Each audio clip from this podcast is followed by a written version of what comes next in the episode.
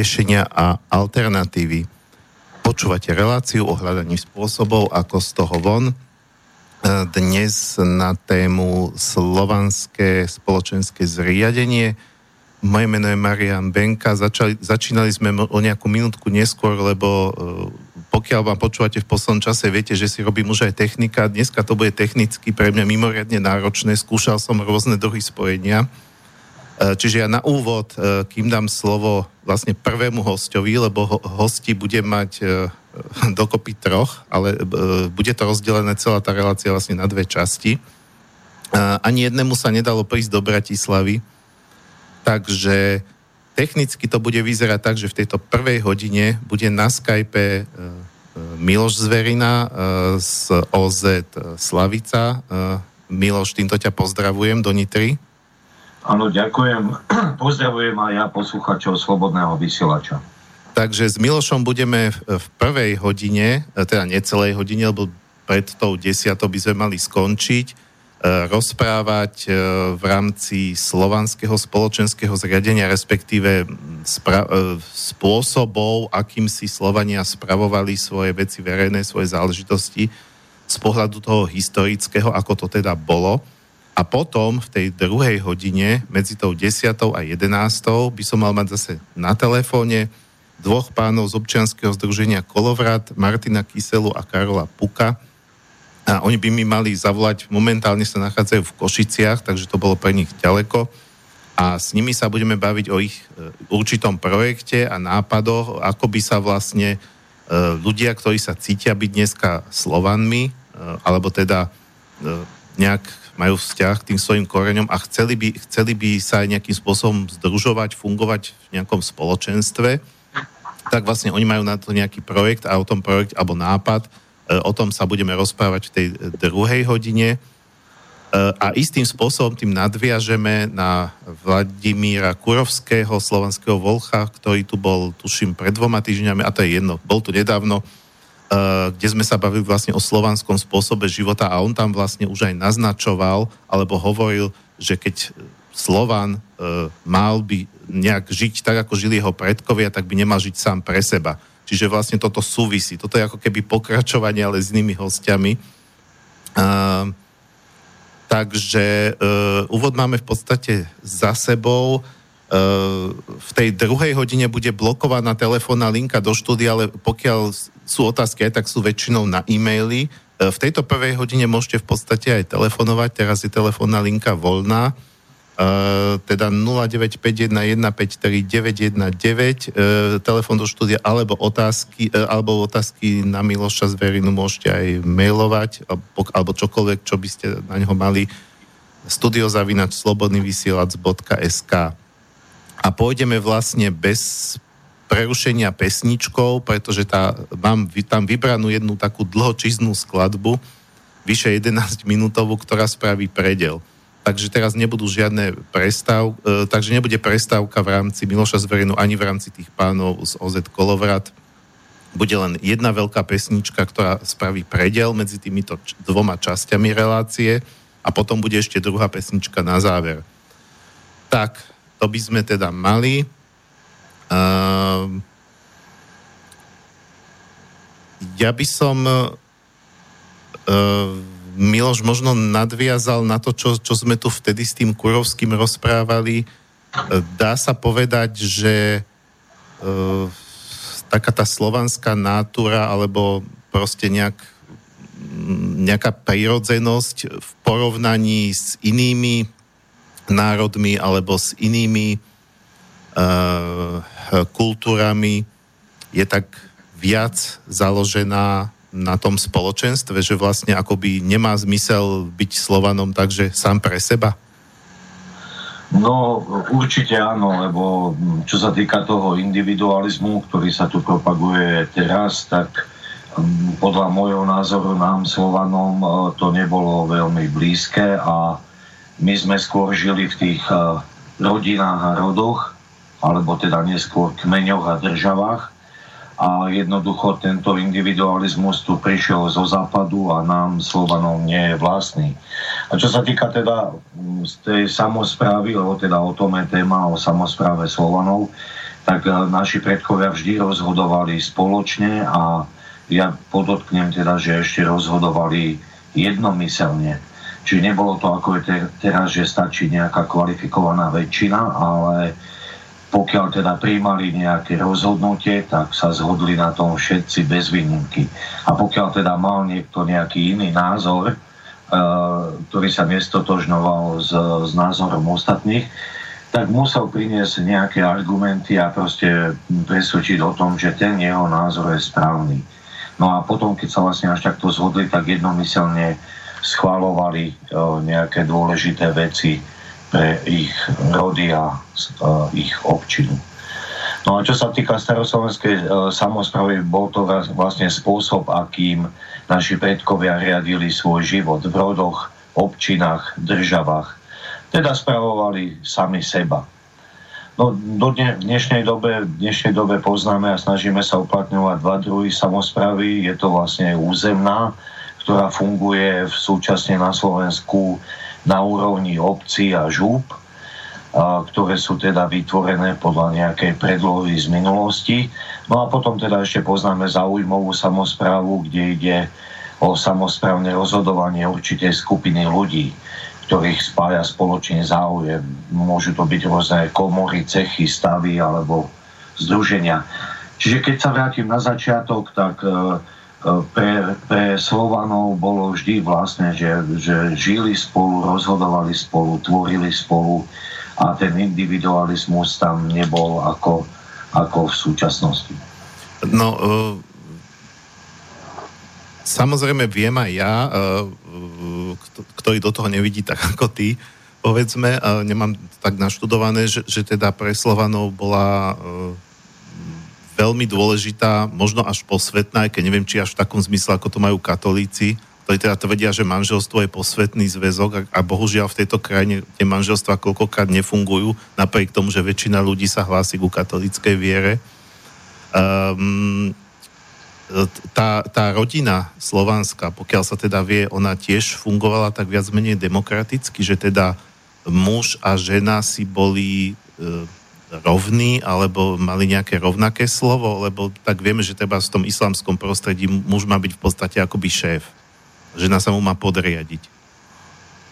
No, ja by som sa na to takto nepozeral, lebo tam v tej rodine, takisto ako aj v celej spoločnosti, každý mal to svoje poslanie a každý plnil svoju funkciu. Čiže čo sa týka rodiny, tak samozrejme inú funkciu mal muž, inú žena, mm-hmm. inú dieťa, inú starí rodičia, čiže je to úplne prirodzené. Čiže uh, predsa muž nemohol porodiť dieťa. Takže logicky, logicky každý, každý zastával tú svoju funkciu už podľa toho teda, čo mal od prírody dané a to, takisto od ženy sa nevyžadovala nejaká ťažká práca alebo neviem, boj s nepriateľom Čiže bolo to úplne prirodzeným spôsobom a žena vlastne podporovala muža a samozrejme ten muž bez ženy by neurobil nič, keby nemal túto podporu. Čiže ten vzťah bol vyvážený a ja si myslím, že tam nikto neťahal za kratší koniec a že sa navzájom tí jednotliví členovia a tej rodiny rešpektovali a proste si boli vedomí, aká je ich úloha a to aj robili a také tie nejaké e, rozhodovania e, v rámci nejakých zásadných záležitostí, to už teda bola asi záležitosť rodu, hej, že už také tej širšie rodiny. No po, tieto rodiny vlastne vytvárali rody, áno, na tom samom začiatku to bola proste rodová, rodovo-kmeňová organizácia spoločnosti. Čiže samozrejme každá jedna rodina si rozhodovala o svojich tých e, záležitostiach, ja neviem, čo sa týka bývania, čo sa týka zabezpečenia stravy alebo nejakého vzdelávania e, detí.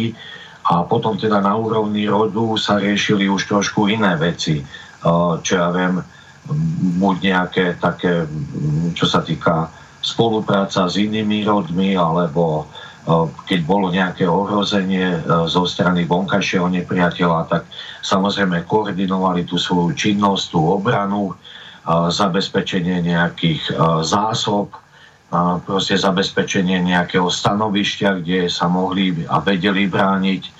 Čiže samozrejme pod, podľa, podľa tohoto, na akej úrovni alebo v akom, v akom teda rozsahu rozhodovali, tak jednoducho nikdy, nikdy to nebolo tak, že na úrovni rodu alebo kmeňu sa riešili nejaké bezvýznamné, banálne veci Čiže vždy, to, vždy, vždy sa na to treba pozerať len logicky aj z dnešnej doby, že o čom asi mohla rozhodovať rodina, o čom rod, o čom kmeň a o, o čom celá, celá teda tá država, a celá tá spoločnosť. Takže ja, ja by som v tom nehľadal žiadne záhady ani neznáme veci, stačí použiť zdravý rozum a človek, človek si to vie predstaviť. Uh Čiže e, historicky, povedzme, e, vie sa, že kedy, kedy začala byť tá slovanská spoločnosť taká viacej ako štrukturovaná, že to prešlo od tých rodov k väčším celkom? No, ono to ťažko povedať, lebo sú tu rôzne prúdy. Je tu nejaká akademická veda si tvrdí e, svoje, nejaké nezávislé spoločnosti, ktoré sa zaoberajú našou minulosťou, hovoria o svojom, čiže tých, tých teórií je veľa. Ale každopádne, keď hovoríme o svojich predkoch, lebo tu naražame na problém, že od akého obdobia môžeme hovoriť o Slovanoch, kedy teda prebehla tá etnogeneza Slovanov. Takže ono je to ťažko ja si myslím, že terajšie e, ľudstvo, e, terajšie ľudstvo, ktoré, ktoré existuje, tak e, my, my svojich predkov môžeme, môžeme vnímať niekedy, ja neviem, 7, 8, 9, 10 tisíc rokov dozadu. A samozrejme aj ty musíme mať svojich predkov, ono to je veľmi ťažko povedať, že, že kedy je presne nastal ten moment, ale Vtedy asi zhruba e, fungovala tá rodovo-kmeňová organizácia spoločnosti, no a tá sa postupne e, transformovala do väčších občín. Boli to e, občiny aj teda na, na celej tej ploche, kde naši predkovia žili, tom, v, tom, v tej euroazijskej oblasti. No a potom už vlastne tá vyššia forma bola država a štát. No, čo, pokiaľ vieme, teda v države tam sa volil veľký kňaz alebo knieža, uh, volil, on sa vyberal, on sa vyberal spomedzi najlepších. No. A dovtedy ešte fungovalo to naše obyčajové, zvykové, alebo rodové, alebo kopné, už nazvime si ho, ako sa komu páči, právo a snažili sa ho teda dodržiavať. Ale pokiaľ už tam prenikali tie cudzie prvky, že napríklad čo sa týka aj toho veľkého kniaza, že už sa nerešpektoval ten výber na kruhu, ale jednoducho bolo, nastúpilo tam už nejaké dedičné právo a feudálne právo. Takže to už boli, to bolo už narušenie tých našich tradícií a obyčajov, podľa ktorých sa naši predkovia správali. Čiže e, nikto nemal nič dané, nikto nemohol nič zdediť, ale jednoducho vždy sa ten veľký kňaz vyberal na kruhu a proste aj takisto aj v tej spoločnosti každý vedel, čo mal robiť, každý vedel, aké má predpoklady, že či on teda sa venoval tej duchovnej oblasti, alebo to bol nejaký organizátor a bojovník, alebo to bol e, zručný remeselník a rolník. Čiže tam už podľa toho, ako sa v detstve prejavil, už naši predkovia proste mali, mali tie vedomosti, že vedeli už proste odhadnúť už na tom dieťati, že k čomu má blízko, na čo bude dobrý a podľa toho ho teda aj vychovávali a zaradili ho do tej spoločnosti. Jasne, Takže... čiže nebolo to také ako dneska, že, že, že, že síce vôbec nemáš na právo, ale choď to študovať, lebo právnici sú bohatí. Áno, a vedia títo rodičia zaplatiť. No, no. E, dobre, e, ten knieža e, bol, bol teda tradične vyberaný takisto konsenzom, čiže museli sa všetci nejakí starešinovia rodov, alebo kto to vyberal, zhodnúť do jedného, že tohto chceme. Viem, viem, že teda podobným výberom sa vlastne kardináli dneska vyberajú vo Vatikáne pápeža, že im to môže trvať aj týždeň, kým ho vyberú. Áno, presne, presne takisto, že tam sa vlastne tento princíp zachoval, že muselo to byť jednohlasne. Čiže... Ale už teda len v rámci nejakých zástupcov rodov predpokladám, že tam už ho nevolili všetci. Áno. No povedzme si, že napríklad ako by to bolo dneska, že zídu sa zástupcovia jednotlivých žúb a vyberú si e, toho hlavného kniaza, no dnes je to prezident. Čiže tam vždy to bolo, a takisto bolo to aj v tých rodoch, že pokiaľ teda bol nejaký takýto výber toho zástupcu alebo nejakého starostu, tak e, robili to vždy predstavitelia tých rodín a rodov. Čiže nebolo to tak ako dnes, že všetci, čo ja viem, dovršia 18 rokov a idú k voľbám a hádžu e, hlasy do úrny. Už len samotný ten obraz, že hodiť hlas do úrny už keď si len to predstavíš. Takže tam vždy sa dohodla, proste tá rodina si sadla a povedala, tak ja neviem, toto by bol vhodný človek a zástupca tej rodiny bol vyslaný, aby teda ten, ten svoj hlas alebo ten výber odovzdal e, proste tomu kandidátovi, e, na ktorom sa dohodli doma. A takisto vlastne toto sa zrkadlovo prenášalo aj na tie vyššie úrovne. Čiže tento princíp bol čiže tam nemalo význam. Proste a tie rodiny potom aj držali spolu, sa rešpektovali, čiže tam to nebolo ako dnes, že táto spoločnosť vlastne postavila ženu proti mužovi, syna proti otcovi, dceru proti matke, vnúčata proti starým rodičom, čiže takto funguje dnešná spoločnosť. No ale vtedy vlastne v tých rodinách ťahali, ako sa povie, za jeden koniec, veď máme na to nakoniec aj príslovie jeden za všetkých, všetci za jedného. Čiže treba sa len tým nechať inšpirovať aj v súčasnosti. Uh, ja chápem, že, že to rozhodovanie konsenzom môže byť niekedy zdlhavé. Uh, mali oni niečo, ja neviem, ako treba aj v tej antike, že, že, že, že máme síce demokraciu a tá, tá antická bola samozrejme založená na niečom inom, tam sa hlasovalo. Uh, ale teda v prípade napríklad ohrozenia nastupuje diktátor. Teda, lebo je vojna, akože nie je čas riešiť týždeň, že či, či ako budeme reagovať na to, že nás niekto napadol napríklad, alebo možno, ja neviem čo, nejaká, in, nejaká iná situácia, ktorá žiada rýchle a rázne riešenie.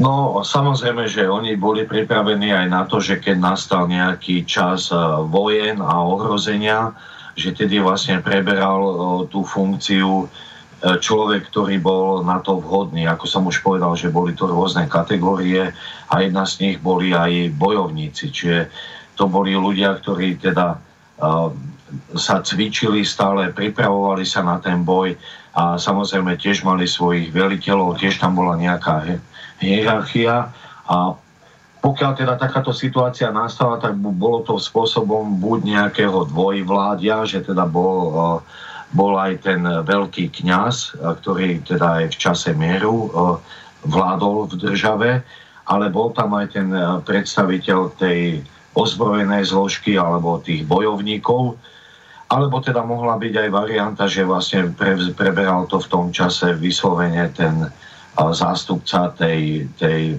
tých bojovníkov, teda tých, tých ozbrojených zložiek.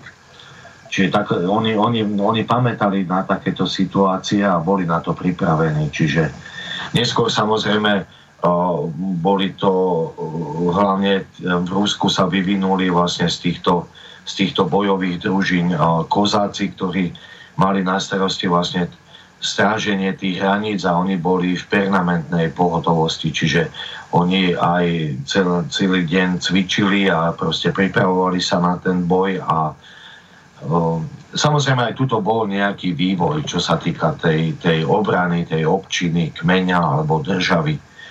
Čiže postupne sa to zdokonalovalo a, a vylepšovalo. Samozrejme to všetko nastalo na základe tých skúseností, ktorými, ktoré zažili v tom boji alebo v tom ohrození, tak vedeli aj oni tieto veci uh, vylepšovať.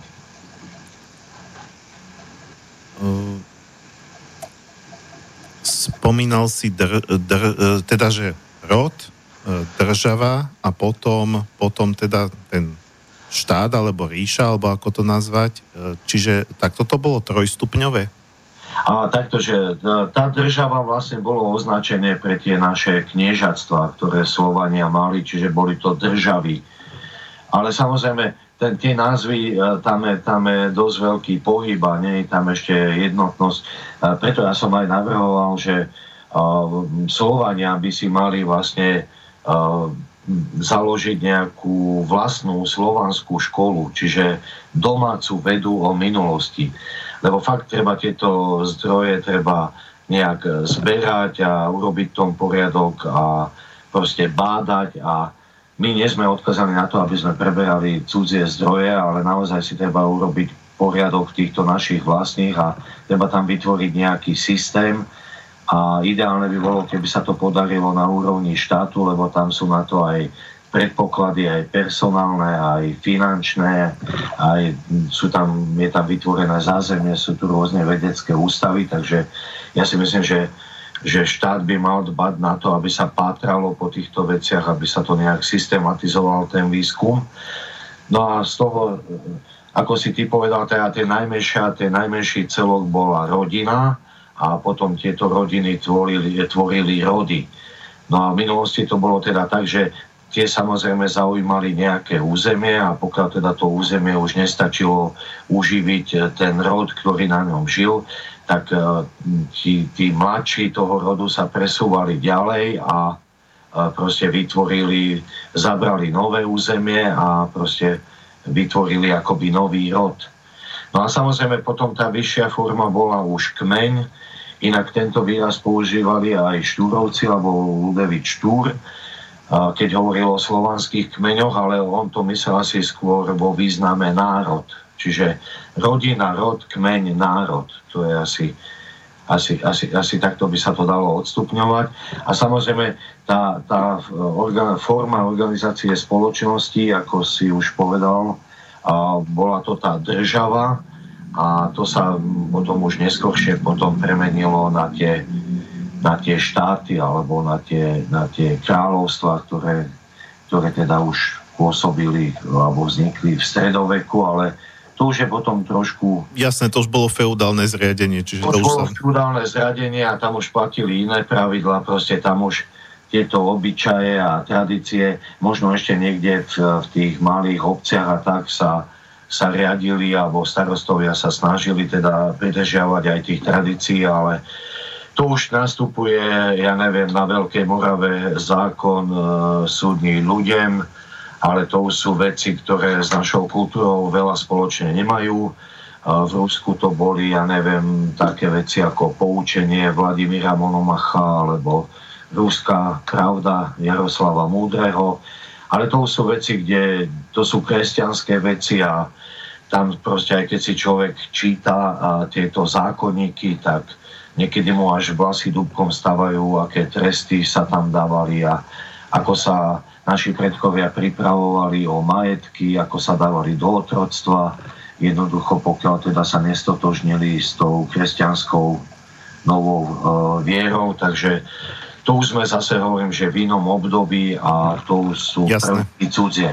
Jasné, toto rozoberať dneska nie je dôvod. My sa tu bavíme o tom pôvodnom uh, zriadení.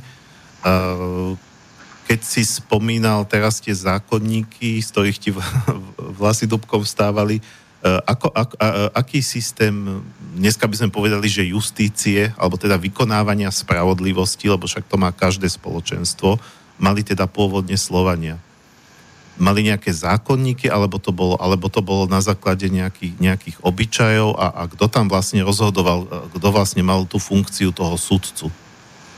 No keď sme sa na, na začiatku bavili o tých rodoch, tak môžeme, po, môžeme teda hovoriť o nejakom rodovom práve, ktoré teda sa neskôr zmenilo na kopné právo. Ja by som to vysvetlil asi tak, že pokiaľ teda naši predkovia žili nejak kompaktne na určitom území a neboli tam, nebol tam prienik e, cudzincov, tak sa riadili proste tým rodovým právom alebo obyčajovým právom a proste tá spoločnosť fungovala, lebo to bolo proste, to boli mm, tisícky rokov, čo takto žili, čiže oni nepotrebovali na tom nič meniť a každý vedel, čo má robiť a proste platili určité pravidlá. No iné, iné to začalo byť, pokiaľ začali prenikať na naše územia cudzinci, tzv. obchodníci a, a potom teda tam zostávali aj tí zajaci, lebo oni dávali na výber uh, vojnovým zajacom, že po určitom čase, uh, keď si teda uh, odpracoval nejaký, dajme tomu, nazvime to nejaký trest, lebo pokiaľ bol teda zajatý v boji, tak naši predkovia mali za to, že, že mal by si teda odpracovať to, že, že teda napadol, napadol tú našu občinu alebo tie naše rody. No a pokiaľ teda sa naplnil ten trest, že odpracoval si, ja neviem, 5 rokov niekde pre tú občinu, tak mal možnosť vrátiť sa domov alebo zostať uh, u nás uh, v tej uh, občine a mohol tam žiť. Inak o tomto, keď si neviem, videl Jakubiskov film e, Perin Baba, tak ano. tam isto, keď mu tých pávov zabili Jakubkovi, tak takisto ten starosta tam hovorí, že ale naša tradícia hovorí, že pokiaľ si teda vybere dievčinu, uh-huh. tam tu jeho dceru, že mu to bude odpustené a prepáčené a tak. Čiže e, tie tradície a tie obyčaje, to obyčajové právo sa prenašalo aj potom teda do toho feudalizmu, aj, aj teda do neskoršieho obdobia. Ten, to len ako príklad som uvedol ten film, že tam sme to mali možnosť vidieť, že ten starosta tam hovoril o nejakých obyčajoch a tradíciách a zvykoch. Takže Jasné. E, toto si hovorí v rámci kopného práva, že čo platilo pre nejakých e, vlastne cudzincov, ale, ale teda, že, že keď niekto priamo z toho slovanského spoločenstva, však takisto to určite neboli e, bezchybní ľudia, veď zase neidealizujme si ich, keď tam niekto porušil nejaké pravidlá, tak vlastne čo potom? A pokiaľ porušuje, samozrejme záleží na tom, že, že čo urobil, že aký to bol závažný ten prestupok alebo zločin, ale oni väčšinou týchto neprispôsobivých, alebo ktorí teda nerešpektovali pravidla tej občiny a tých rodov, oni jednoducho vyhnali. Mm-hmm. Vyhnali ich z tej občiny a proste už to bolo na nich.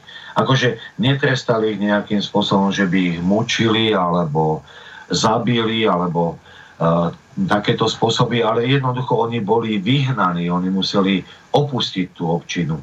A samozrejme v, tých, v tej dobe, tak neviem, že či to bolo príjemné pre tých ľudí uh, nejak existovať sám uh, mimo, mimo občinu.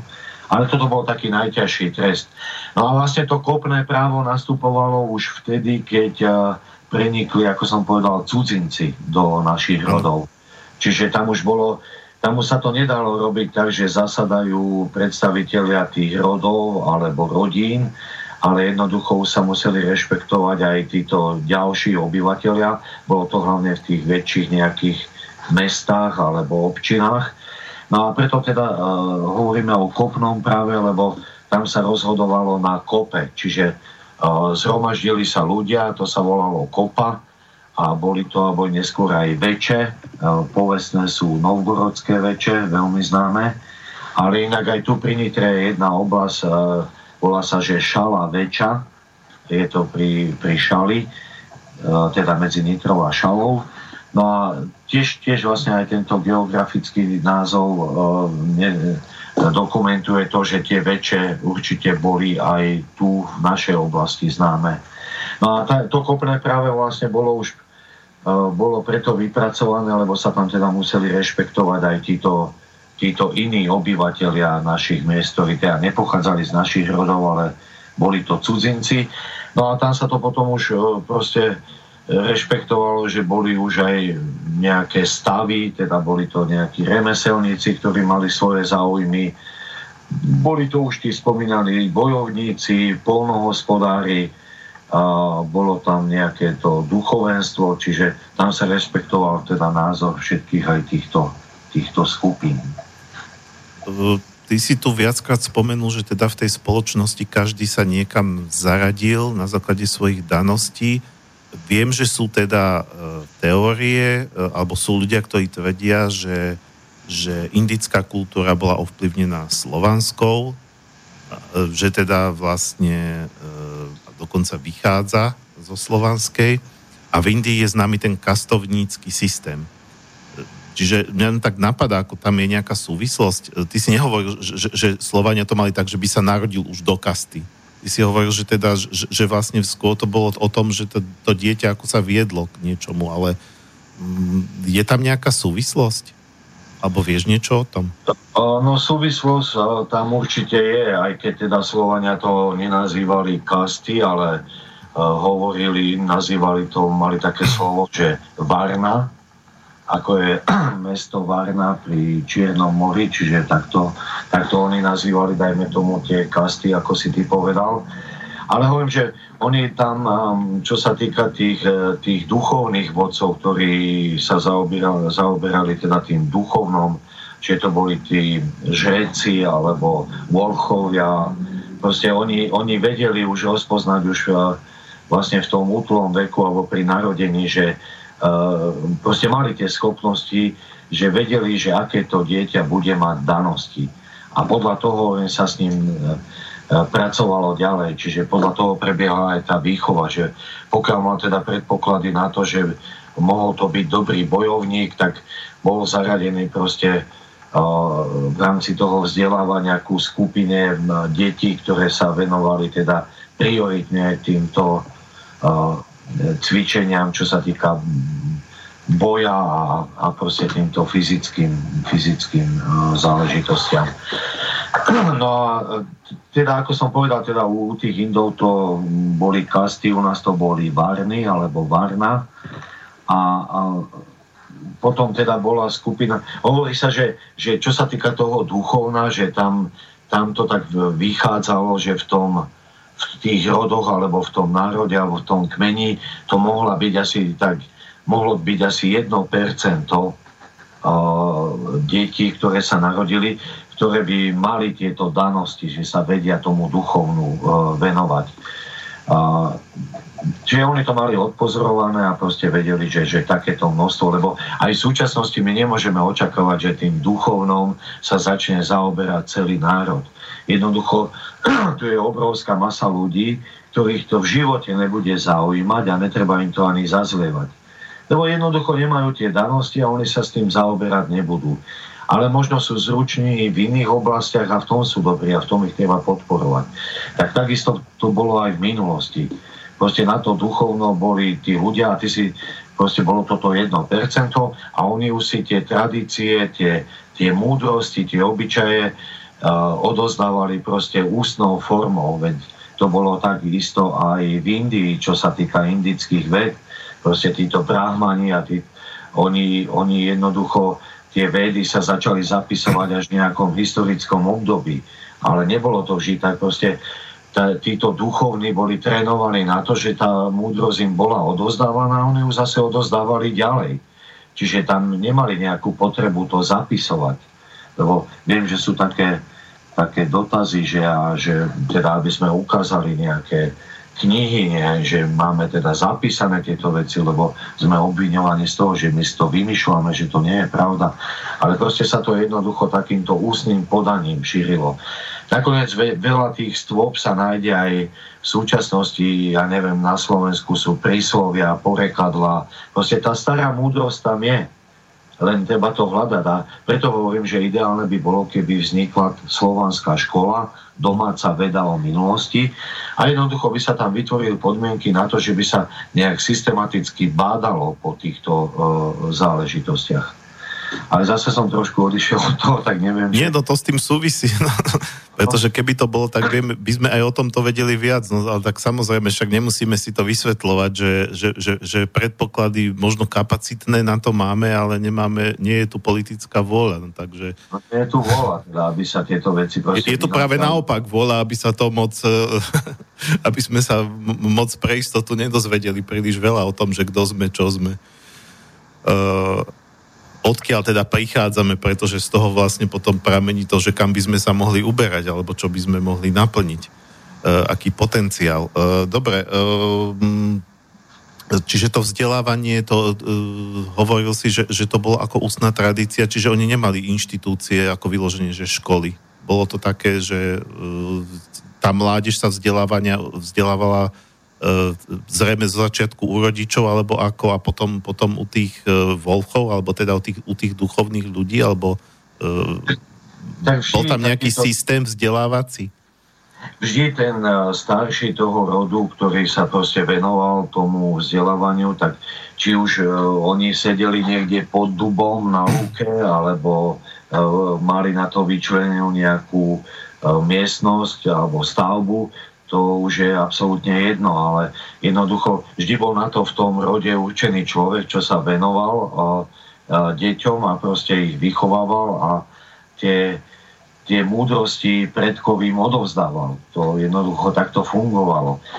A je, oni proste potrebovali stále napredovať, lebo rody a rodové rodiny v snahe, aby sa vyvarovali degradácii že to vidíme vlastne aj teraz, čo sa dele, tak sa riadili pravidlami a prikázaniami týchto našich predkov veľkých. Čiže tieto pravidlá a prikázania vyžadovali e, vyžadovali proste, aby sa, aby sa títo naši, títo potomkovia zaujímali o vedomosti a tvorbu, alebo napríklad dodržiavali pravidlá ľudského spolunažívania, le, lepšie rodiny vstupovali do príbuzenských vzťahov s tými lepšími, ktoré sa nachádzali vyššie od ostatných, čo sa týka duchovno-mravnej výchovy. Ja neviem, porovnávali svoje činy s požiadavkami svedomia a spravodlivosti. Ďalej, ja neviem, nepripúšťali krvismielstvo a, a vyháňali, ako som už povedal, vyháňali porušovateľov stanovených pravidiel a prikázaní svojho rodu. Čiže oni, oni potrebovali napredovať, lebo proste keď tá spoločnosť začne degradovať, ako to vidíme dneska, že tu sa proste tie vynášajú na svetlo Božie tie zlé ľudské stránky a to sa dáva za vzor mladým ľuďom, tak potom táto spoločnosť je, e, nastúpila cestu k záhube. A o tom nie je žiadnych pochyb. To, to si tu môžeme hovoriť, čo chceme o demokracii, liberalizme. Proste táto tzv. západná spoločnosť, ktorá, ktorej sme sa my stali súčasťou, tá už je nastúpená na ceste k degradácii a k svojmu zániku. A proste to tak je a môže si rozprávať, kto chce, čo chce, to je fakt. Proste tomu nasvedčuje všetko to, čo vidíme okolo seba. A buď my sa ešte nejakým spôsobom e, spamätáme a proste sa vymaníme z tohoto, alebo bohužiaľ nás e, strhnú so sebou. No a to už je vlastne aj o tom, čo aj ja používam na svojich prednáškach, že my sme tu manipulovaní, že je tu nejaký západ a východ a že my sa máme jednoducho rozhodnúť, či, máme, či chceme patriť na západ alebo chceme na, uh, patriť na východ. Ale pravda je taká, že tu nie je vôbec západ a východ, ale je tu západ, sú tu Slovania a svet Slovanov a je tu východ. Čiže my nemáme si čo vyberať, my Slovensko je jednoducho prirodzenou súčasťou sveta Slovanov a našou úlohou je, aby sme sa naozaj riadili tými pravidlami a tradíciami a obyčajmi, ktoré sme zdedili po našich predkoch a buď to robiť budeme a prežijeme, alebo to robiť nebudeme a pôjdeme po nastúpenej ceste a zanikneme. To je jednoducho náš osud. A môžeme robiť, čo chceme, naplní sa to. Hej, súhlasím, ja to tiež tak cítim, že my ako Slovania sme ľudia stredu, alebo ľudia harmonie, rovnováhy. A nemali proste...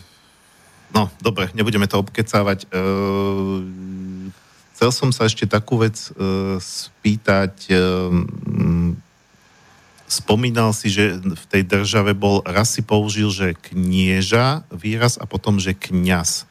Čiže on bol ako keby taký, že svetsko-duchovný vodca.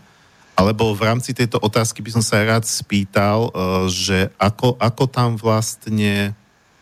To, uh, či to tam vôbec bolo nejak oddelené v tej slovanskej spoločnosti, alebo aké tam boli vzťahy, ako, e, na, e, keď sa tu bavíme povedzme o tej svetskej a nejakej, no tu asi nebola církev u Slovanov v takom zmysle slova, ako je katolícka církev, ale bolo tam nejaké duchovenstvo, hej, bo, teda si spomínal tých volchov, čiže v každej spoločnosti je niečo ako keby svetská moc a duchovná moc, alebo proste ľudia, ja neviem, už, už aj u tých primitívnych kmeňov sú tí šamani a sú náčelníci.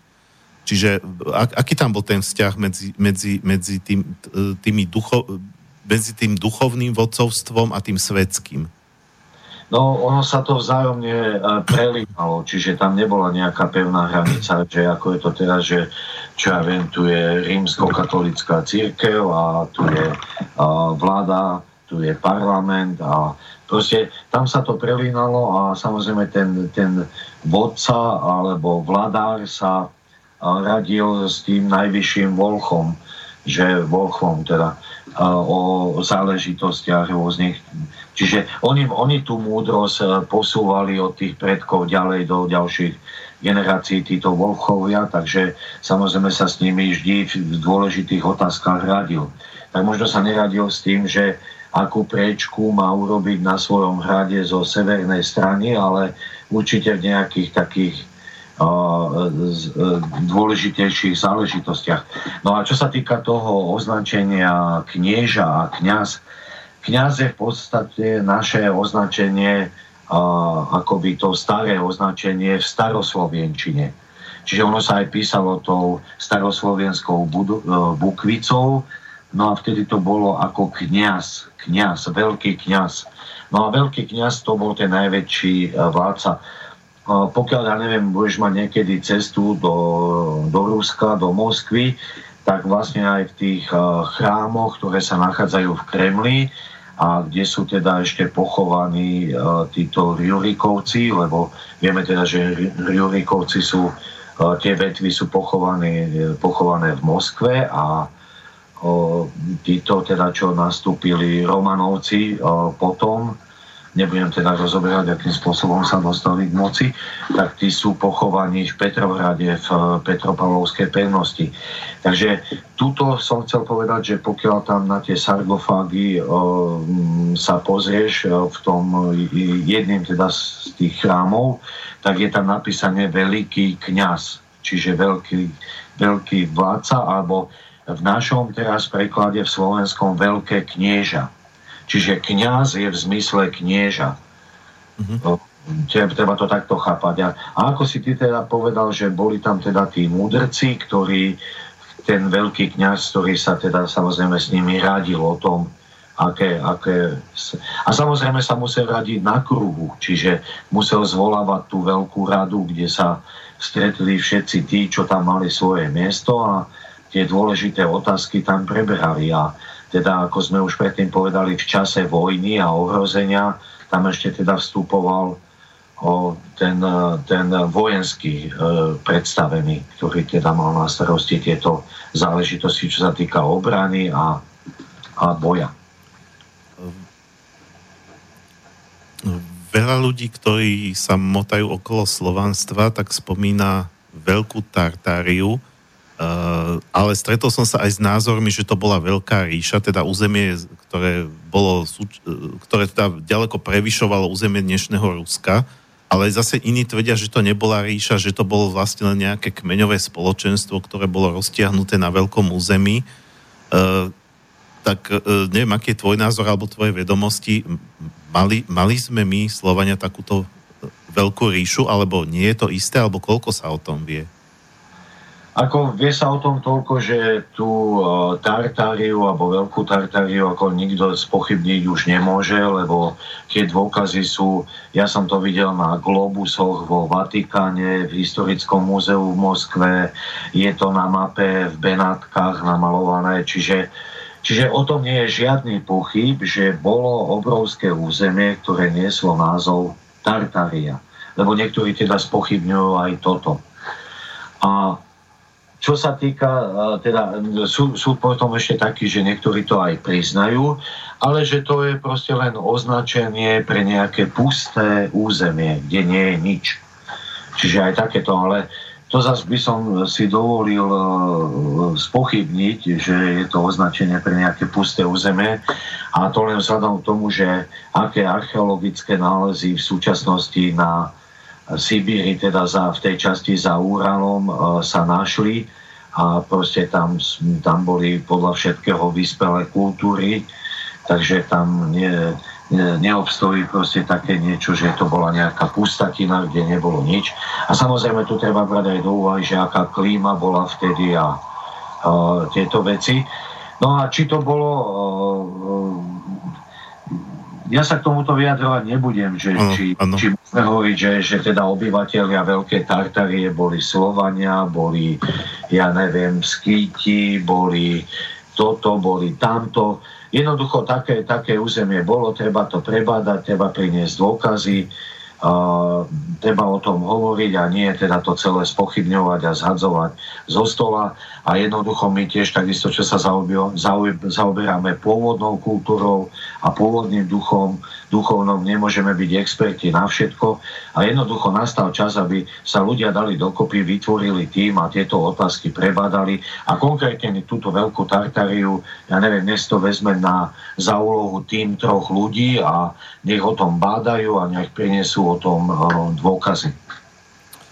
Dobre, blížime sa pomaličky k záveru tejto prvej časti. Máme takých možno 3, 4, 5 minút ešte. Ja by som ti možno na záver dal takú otázku, ktorou by sme to zároveň, zároveň premostili k tej druhej časti, kde sa máme teda baviť o tom, že tam s chalami z OZ Kolovrad, e, že vlastne už na, na tému súčasnosti, nie, nie histórie, ako by sa v súčasnosti mohlo v súčasných podmienkach dnešného globalizovaného sveta nadviazať na to, určite sa to nedá spraviť takisto, ako to bolo vtedy, pred tými stáročiami, možno tisícročiami, ako mali Slovania usporiadanú spoločnosť, ale tam budeme hľadať odpoveď na tú otázku, že ako by sa dalo nejako nadviazať Eh, a, a čo by sa z toho dalo použiť dneska. A, ale túto otázku by som ti rád položil aj tebe. Aký je tvoj názor na toto? S, s nimi to už potom budem rozoberať tak podrobnejšie. No, môj názor je na to, že mali, by, mali by tieto skupiny o sebe vedieť, čo sa teda venujú pôvodnej kultúre a pôvodnému duchovnu, lebo vieme, že aj tu je to dosť rozbité a je viacero smerov. Ja neviem, sú rodoverci, sú novopohania, sú staroverci, sú takí onakí. Každý, prac, každý vznikol inom období a každý pracuje s inými, s inými princípami a s inými zdrojmi, ale jednoducho cesta je taká, že tieto, ako som už povedal, naša spoločnosť nastúpila cestu degradácie, o tom nie je žiadnych pochyb. A jednoducho my musíme sa spájať ešte zdravé rodové línie, ktoré tu existujú na Slovensku. Musia o sebe vedieť, musia sa spájať, musia sa navzájom podporovať a musia si pomáhať. A o to, že či vyšívaný opasok mám nosiť pod bedrami alebo mám ho nosiť cez pupok, tak to sú už proste také veci, že to, to je niekedy až smiešne, že či sa správne točím doľava, doprava, či cez oheň skáčem s jednou nohou alebo s dvomi nohami. To sú úplne sekundárne veci a s tým sa netreba ani zaoberať. Proste ide o to, aby sme naozaj sa vrátili k tým princípom a k tomu tým tradíciám, ktoré sme zdedili po našich predkoch, aby sme túto aby sme proste túto agendu a tieto informácie šírili okolo seba, čo my aj robíme, čo sa týka občianského združenia Slavica a nehľadali konflikty medzi jednotlivými skupinami na Slovensku, ale snažili sa všetky tieto skupiny spájať, aby si navzájom pomáhali, lebo inak hovorím, že inak to bude problém, lebo aby každý individuálne niečo robil a ľudia o sebe nevedeli, tak to nejaký veľký efekt nebude mať ani pre toto spoločenstvo, ani pre slovenskú spoločnosť ako takú. Takže môj odkaz na záver, návrat ku koreňom, prestať na seba útočiť a začať sa spájať. To je môj odkaz Slovensku. Dobre, Miloš, ďakujem pekne za to, že si prijal pozvanie aj keď takto na diálku.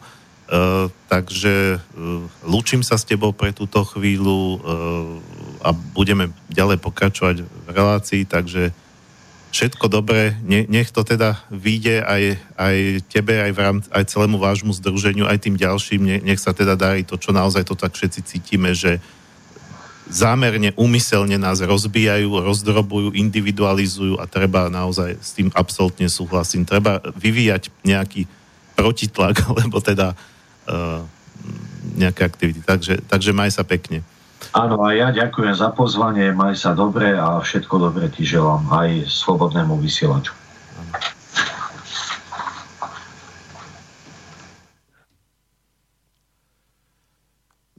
Dobre, takže my teraz e, pokračujeme. E, e, to, čo som avizoval, že, že jednotlivých hostí nebudem prerušovať pesničkami, aby teda bol viac času, keďže tých hostí je viac, tak dáme si teraz tú avizovanú dlhú skladbu, ktorá spraví predel medzi dvoma časťami tejto relácie. Skladba je od bieloruskej skupiny Zivia, od nich som tu už púšťal pár vecí, ale túto ešte nie. Nechal som si ju na túto príležitosť. E, aj to súvisí, keď sme sa bavili o tej veľkej tartáre. Možno to súvisí s tou veľkou tartáriou. Neviem, či pri skladaní tejto skladby mali oni na, mys- na mysli e, tartáriu, ale skladba sa volá Imperium.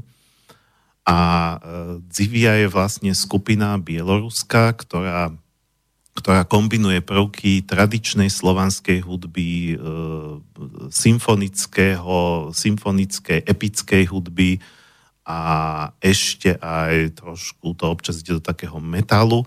Čiže je to, je to, práve sa mi to hodí k tejto relácii, je to, je to veľmi moderné a súčasné spracovanie tradičného niečoho slovanského, a my sa tu práve bavíme o tom, ako, ako v dnešnej modernej dobe, alebo budeme sa baviť hlavne po tejto pesničke, ako v tejto dnešnej modernej dobe môžeme nadviazať eh, na to naše tradičné, na tie naše korene. Takže táto skladba má 11,5 minúty. Pokiaľ nechcete počúvať, milí posluchači, tak máte, máte prestávku, môžete si aj odbehnúť medzi tým. A,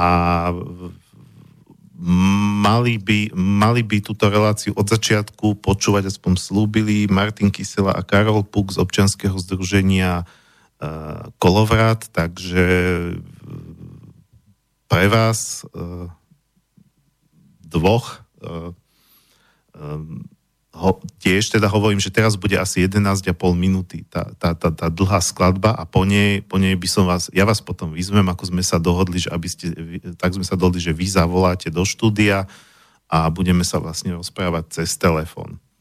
Takže nech sa páči, veľká prestávka, skupina Zivia a skladba Imperium.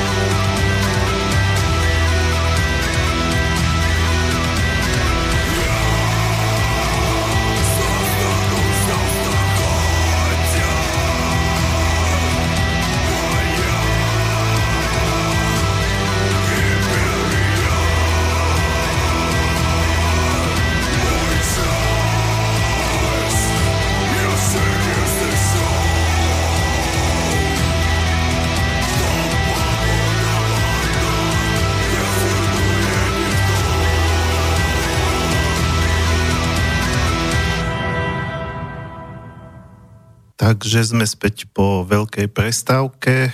Počúvate reláciu riešenia alternatívy na tému slovanské spoločenské zriadenie alebo spoločenské zriadenie Slovanov. V prvej časti sme sa rozprávali s Milošom Zverinom na takú historickú tému, ako to e, starí Slovania mali e, v rámci spravovania svojich vecí verejných alebo svojich záležitostí a v tejto druhej časti, kde pôjdeme opäť bez prerušenia pesničkou až do konca, kde bude už potom len pesnička na záver, by sme sa mali teda baviť na tému, ako sa, by sa na tieto tradície dalo dneska nadviazať a e, vytvárať nejaké štruktúry e, postavené na, na, na týchto pôvodných hodnotách.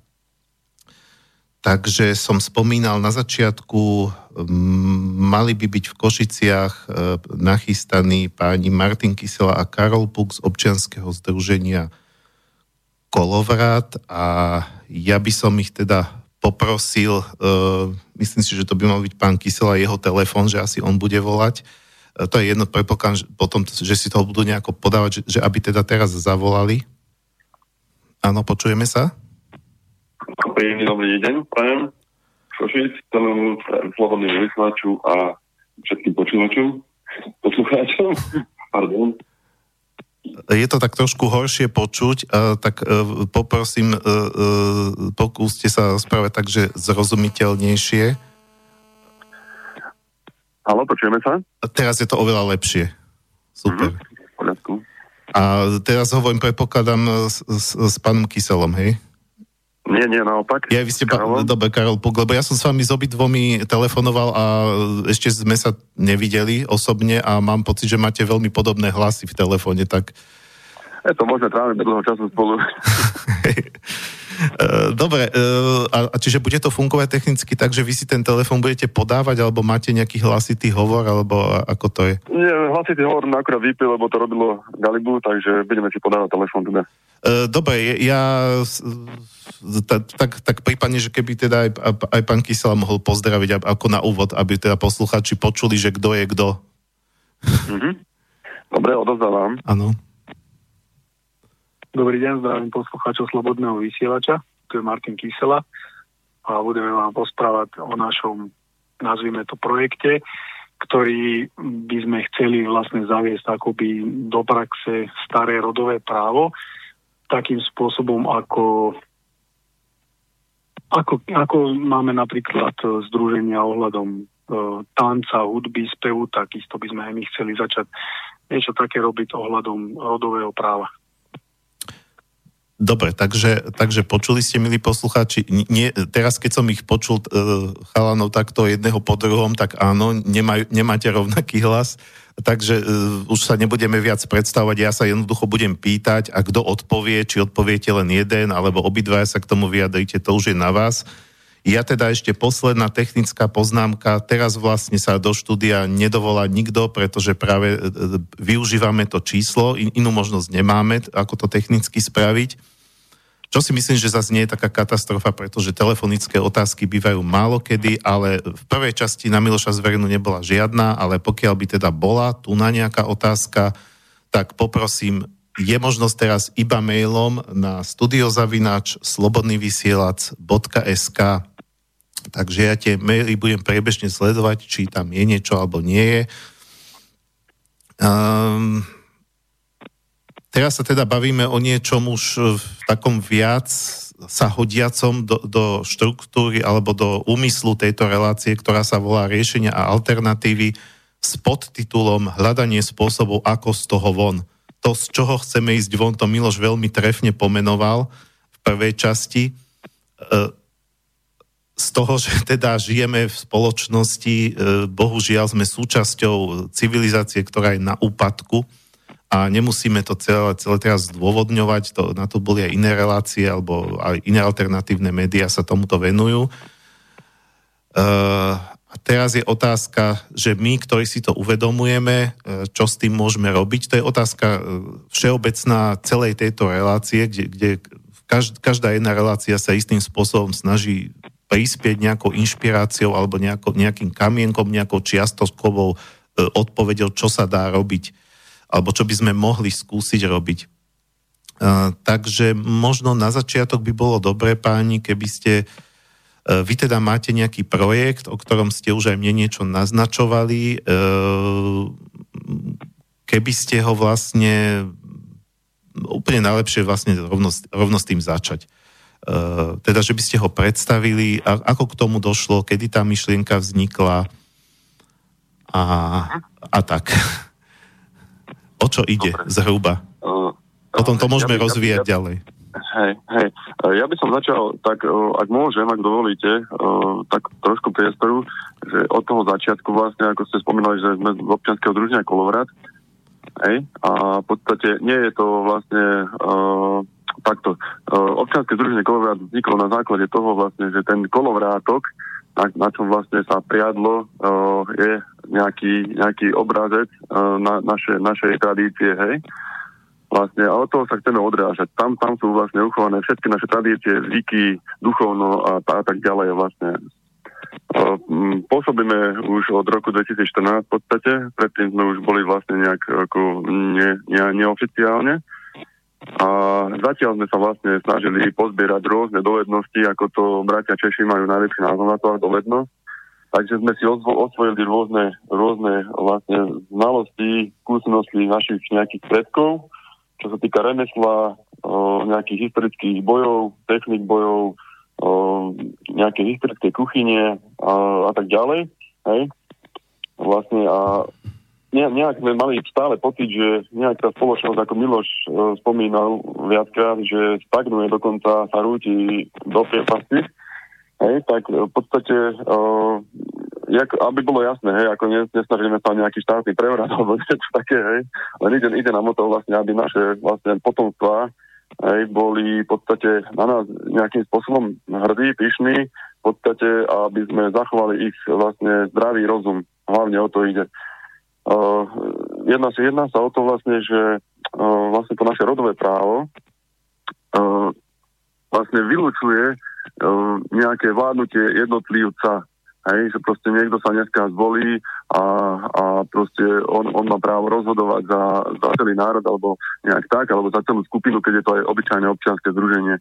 V podstate tá myšlienka uh, proste ide o myšlienku, sociálny experiment. Našli sme na to také zvláštne taký zvláštny názov na to vybrali z dôvodu toho naozaj, aby to nebolo nejaké, nejaké reči, uh, že uh, um, plánujeme nejakú nekalú vec. Proste ide o to, že chceli by sme vyskúšať zaradiť to, uh, to rodové právo alebo to kopné právo. Uh, chceme vyskúšať, ako na to budú ľudia reagovať. Skupina a jednotlivec. Hej, takže vlastne uh, už sme s tým začali, mali sme tri také väčšie alebo snemy, ako by som to nazval, aby každý tomu chápal. V podstate my sme to preto aj vlastne dali tomu taký názov sociálny experiment skopného práva, aby tomu rozumeli vlastne uh, všetci ľudia. A na týchto vlastne stretnutiach, čo sme mali vlastne tieto snemy, tak uh, prvé, prvé boli také, hej, že uh, boli dosť, dosť náročné časovo, ale potom vlastne sme si začali zaužívať uh, na tých snemoch, na tom, v tom kruhu sme začali zaužívať, príklad poviem, z ruky, keď niekto rozpráva, tak ho nepreruším, ale zdvihnem ruku, tým pádom mám nejakú myšlienku, každý to respektuje, keď skončí rozprávajúci, hovoriť, tak vlastne mám slovo ja. Áno, vlastne e, v, to, v, tom, v tej kope, v tej, na tej väčši, platí, platí taký, taký pokoj, áno. Hej, že vlastne nikto neskáče do reči, nechá človeka dohovoriť, aby mu nepadla myšlienka a potom ide znova uh, ďalší človek. Takže to máme vlastne taký prvý poriadok v rokovaní nejakej skupiny. Hej. A vlastne náš cieľ je v podstate spraviť trošku taký väčší snem, minimálne 100 ľudí, aby sa tam zúčastnilo. Budeme informovať určite na sociálnej sieti, že kedy presný dátum a kde. A vlastne bude to prebiehať takým spôsobom, že keď sa podarí do dokopy 100 ľudí, tak tých 100 ľudí rozdelíme behom chvíľočky po desiatich ľuďoch, vlastne, aby tí ľudia si a hej, aby si ľudia, aby si ľudia uh, zvolili toho svojho desiatníka. Keď budeme mať vlastne, hej, 100 ľudí, tak budeme mať 10 skupín po, po 10 ľudí. Hej, a tým pádom budeme mať desiatich desiatníkov, to budú tí ako veliteľi alebo vedúci tých skupín, hej, aby sme sa rozumeli. Vlastne a tá, tieto všetky skupiny dostanú rovnaké, rovnaké otázky alebo rovnakú, rovnakú problematiku, aby prebrali behom nejaký, nejakého času. Hej? A medzi tým si vlastne uh, musia zvoliť tohto desiatníka a uh, prebrať otázky, pripraviť odpovede a on ich bude vlastne obhajovať, zastupovať na tom, už na tom sneme alebo na tej väčši. Hej? Takže toto je vlastne náš uh, plán, ako, uh, ako, ako by sme vlastne chceli uh, začať prvý taký väčší, väčší vlastne snem, ktorý, ktorý, bude, norm, ktorý bude normálne uh, vyhlásený verejne buď cez vaše rádio a ešte aj cez sociálne siete. Takže ľudia kľudne môžu sledovať, ak majú záujem o našu prácu. Ako aj Miloš hovoril, chceme týmto vlastne spájať skupiny uh, rovnakých, rovnakého vnímania. A sme na Facebooku uh, Kolovrat spoločenstvo pre obnovu a zachovanie tradícií. Nech sa páči, otázka. No, ja, ja preto len čakám chvíľku vždy po doznení, že, že viem, že ste dvaja, že či aj ten druhý nechce niečo dodať, e, takže keď... E, preto... A chceš tomu niečo e, Dobre, asi nie. No, ja by som, ja by som tomu rád povedal, že by sme radi Dobre. vyzvali vlastne ľudí, ktorí počúvajú aj toto rádio, že môžu, môžu nás kontaktovať, veľmi radi ich do tohoto zainteresujeme veľmi veľa ľudí, lebo, lebo treba takto, treba od rodiny, aby, aby každý mal vlastne v rodine vlastne toto sám zaužívané, čo je podľa tradície, lebo my sa nadvezujeme na tradície, je hlavou rodiny otec a tam, tam potom na tom, na tom sneme tieto hlavy rodín sa zase dávajú dokopy a preto chcem vyzvať ľudí, aby sme mali dostatok ľudí, aby sme mohli prísť ku nejakým riešeniam a rozširovať vlastne túto našu tradíciu. O to nám ide. No a ďalšiu vec, ktorú by som chcel povedať, je to, zase nadviazal by som na Miloša Zverinu, že povedal o, o nejakej e, systematizácii výskumu, rodovej škole a takéto. Toto by sme, toto by sme veľmi potrebovali, aby sme mali my na čo nadvezovať, pretože my si nemôžeme tie tradície vymýšľať, ale my musíme na nich uh, nadvezovať. To je vlastne to posolstvo, že my nadvezujeme na tradície našich predkov, Slovanov to je to posolstvo. Uh, jasne, keď hovoríte, že, že, že hlavy rodín, to znamená, že, že to pozvanie medzi tých 100 ľudí platí len pre ľudí, ktorí majú svoju rodinu? Nie, no takto, nie, ne, neplatí to len pre tých, ale, ale podľa tej tradície, mm-hmm mali uh, najväčšie rozhodovacie právo Jasné. vlastne hla, hlavy rodín, lebo takto fungovalo. Najprv si museli sa dohodnúť každá rodina a tí v rodine vedeli, že vlastne kto je ich hlava rodiny mm-hmm. a kto, kto tú rodinu vedie. Väčšinou to bol otec alebo starý otec. No ale na tieto, na tieto snemy samozrejme môžu prísť všetci.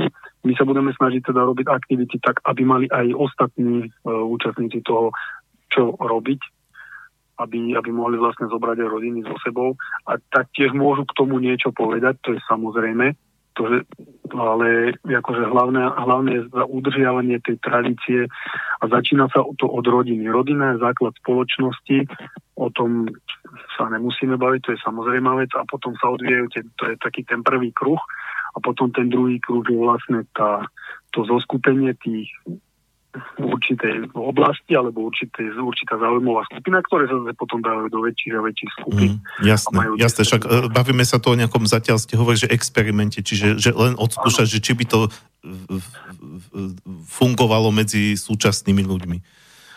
Áno, a to chceme práve vyskúšať, že ako by na to reagovali, či by boli ochotní sa do toho pozapájať a ako by reagovala spätná väzba, keď oni sa na niečom vlastne uznesú, že toto, toto chceme robiť alebo že môžu nejako, ne, nejakoho z tej komunity, že má nejaký problém, tak poďme mu pomôcť, tak na tomto a na tomto sa dohodneme, že takto, to, takto ho podržíme a musia sa všetci samozrejme jednohlasne dohodnúť.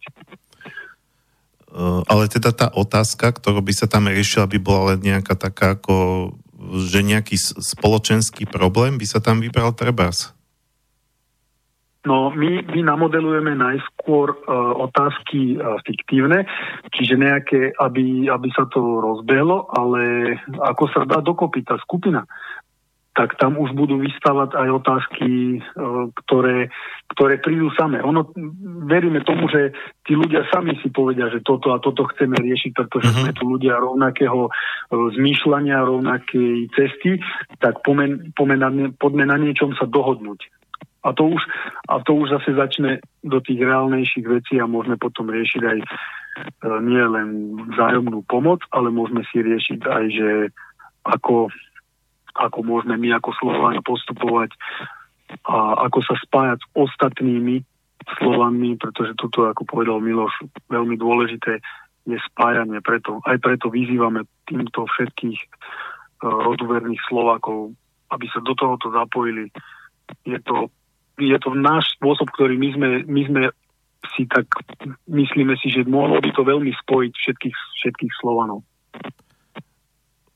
Ja možno e, by som bol rád, keby tam oznila taká vec. Neviem teraz, s ktorým z vás dvoch som si to hovoril, lebo v poslednom čase som s obidvomi telefonoval a nepamätám si, že s, s kým som čo rozprával. S jedným z vás dvoch uh, sme sa bavili o tom, že vy to vnímate ako trošku zoširša a, a možno bolo dobré, aby to aj posluchači tak pochopili, že tá vaša aktivita nie je vyslovene určená tým, ktorí sa e, doslova hlásia k nejakej slovanskej duchovnosti alebo k slovanským božstvám a, a chodia vo vyšívaných košielkach, ale že je to vlastne pre ľudí, ktorí sa cítia byť Slovanmi. Aspoň tak som to pochopil. Alebo, alebo ktorí majú blízko k takému nejakému pôvodnému e, vnímaniu sveta, e, predkresťanskému, alebo, alebo vy to berete tak, že je to otvorené pre absolútne kohokoľvek, kto sa proste o tom dozvie, uh, môže prísť. Ako to máte? Takto. Uh, sú, tam, sú tam hodnoty. To je základná vec. Sú tam hodnoty, rodina a národ a tým, tým pádom toto sú, a toto sú naše najväčšie hodnoty, na ktorých sa my, my pretíname aj s inými skupinami a tým pádom nemôže sa tam dostať niekto, kto napríklad zastupuje nejaké, nejaké iné hodnoty, ako sú, ako sú slovanské. Čiže, ako by som to povedal, proste rodina je základ, muž a žena. A od toho sa potom a rodina a deti. A od toho sa potom odvíja cel, celý tento, tento systém aj riadenia, aj celá uh, symbolová kultúra alebo, a rôzne aj iné, aj tance a všetko sa všetko vlastne na to nadpája, že, že tam je muž, žena, rodina a rod, národ. A kto, kto cíti s nami tieto hodnoty, tak pre toho to je. To sú aj kresťanské hodnoty, sú to aj rôzne e, naše smery, ale musia mať, kto je ochotný do tohoto sa zapojiť, tak samozrejme môže. Bude vypočutý a bude mu, bude mu umožnené, aby povedal svoj názor.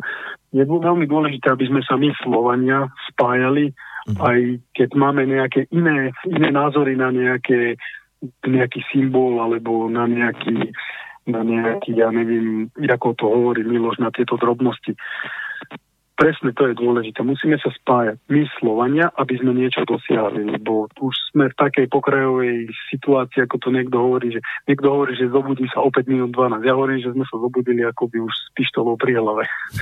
Takže to už je taká, taká situácia. Takže tre, preto sa treba spájať, aby sme, aby sme nabrali silu.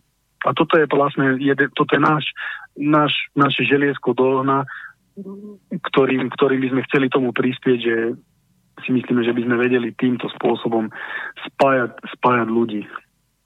Mhm. Čiže dá sa povedať, že keď sa tých 100 ľudí podarí dostať na jedno miesto e, v rovnakom čase, tak čo by malo nasledovať, to, to vlastne bude záležať aj od nich, že vy vlastne nemáte nejakú teraz úplne presnú predstavu? Nie, uh, takto. Bude to záležať od toho, aká bola tradícia. Čiže my sa chceme držať tej tradície, čiže, čiže celé by to bolo vedené v duchu tej tradície, ale v duchu tej tradície si aj ten každý človek napríklad od tých staropohanov, novopohanov a podobne. Každý si môže samozrejme povedať svoje a dať do toho proste povedať svoj názor a potom sa to bude riešiť. Ale samozrejme, že ako by som to, neviem, ako by som to povedal. T, treba, treba sa tam stretnúť, riadiť sa podľa, podľa tradície, to bude vedené a v tom má, v tej tradícii má každý vlastne právo povedať ten svoj názor, že čo na dané otázky, ktoré budú hovoriť najskôr fiktívne a potom budú riešené vlastne aj e, súčasné aktuálne otázky. To sa vyvinie podľa toho, že kto si čo bude chcieť uplatniť. Tak. E, dobre, uh, ide mi teraz trošku o to, alebo k čomu sa snažím. Je to veľmi náročná téma. Hej, hej, hej. Ja, ja viem, že, že proste e, e, akékoľvek, akékoľvek, akékoľvek, e, však ja vieme o takých aktivitách, čo sa tu, tu prebiehali, že občianské snemy bol, boli napríklad, to bolo, že občianské snemy, tam, tam to nebolo viazané na žiadnu tradíciu, bol projekt, že ob, je projekt, že občianský tribunál napríklad, ktorých je teraz zo pár tých ľudí, nedarí sa ich nejak rozširovať, ale akákoľvek takáto skupina, ktorá, ktorá chce riešiť nejaký ako keby alternatívny mm, spôsob nejakého rozhodovania, tak reálne rozhodovacie právomoci v tomto štáte mať nebude, pretože, a vy ste aj sami hovorili, že nechcete robiť štátny prevrat a že toto by nemalo zmysel. E, čiže potom niekto si môže povedať, no tak dobre, no budeme sa tu hrať na nejaký akoby slovanský parlament alebo slovanskú e, no nie, nemali parlament, samozrejme, o tom rozprával ten Miloš, nejak, nejaké slo, slovanské spoločenstvo, ale nebudeme mať reálny vplyv na nič. Niekto to môže aj takto poňať. A na čo by som tam teda chodil? Mm, takto, samozrejme nie je to na nič. Je to zachovávanie našich tradícií, našich, ľudov, našich ľudových tradícií a toho, ako to robili naši predkovia. Tak ako sa snažia e, na Slovensku folklórne skupiny zachovávať tanec, hudbu, iné sa snažia zachovávať nejaké remesla. Niekto ich rozvíja tie remesla a niekto práve, že sa snaží tie remesla udržiavať v pôvodnej forme a robiť ich tak, ako to robili naši dávni predkovia, aby sa zachovalo e, to určité rodové vedomie v tej z tej rodovej pamäti, aby, ostalo, aby to ostalo také, ako to bolo. A toto sa my snažíme urobiť v tejto oblasti, aby sme urobili aby sme urobili zoskupenie ľudí, ktoré sa, ktorí sa budú snažiť zachovávať tradíciu o rodovom práve. To je, to je to gro. A má to zmysel, pretože je to zachovávanie tradícií, tak ako aj v iných oblastiach. A je to, je to naše slovanské, patrí to k našej kultúre a mali by sme si to zachovávať. Odozdávam slovo Karolovi. Mm-hmm. To si musíte no, ináč ja, manažovať ja, vy medzi sebou, čiže ja preto vždy chvíľu čakám, kým dohovorí, že či ešte nechce aj druhý dodať. Musíme trošku zvyknúť, veď prvýkrát sme v rádiu, takže uh, Ja by som som veľmi rád povedal takú vec, že o tej dôležitosti, že e, ako ste vy povedali, že niekto si môže povedať, až to je len také na skúšku, na čo tam vôbec pôjdem, ale ide o to, hej, uh, vlastne dúfam, že uh, poslucháči aj vy ste si trošku nadobudli taký obraz, že o čo tam vlastne ide, hej, že je to pokojné riešenie uh, a pokojné hlavne a dôsledné riešenie rôznych situácií, hej, rôznych otázok, či už to, či už to je vlastne uh, o systéme správovania alebo systéme, ja neviem, viete, ide, ide o to. Toto, keď sa naučíme robiť a dostaneme do povedomia ľudí, hej, ako aj Miloš povedal, a my hovoríme, treba spájať tieto skupiny, hej, názvem ich proslovanské, nebudem už uh, komentovať vlastne ďalšie uh, rôzne skupiny, hej, je strašne veľa občianských združení, áno, je strašne veľa rôznych organizácií. Tie r- rôzne organizácie, viete, mal som aj ja bola kedy skupinu historického šermu, venovali sme sa tiež vlastne uh, nejakým tým pohanským bojom a tak ďalej, ale celé to pohľadlo na tom, lebo sme sa nevedeli dohodnúť. A takto skončilo strašne veľa, strašne veľa skupín a končí a takisto aj, aj manželstva dokonca končia kvôli tomu, lebo ľudia nie sú uh, naučení vlastne komunikovať a riešiť normálnym spôsobom problémy.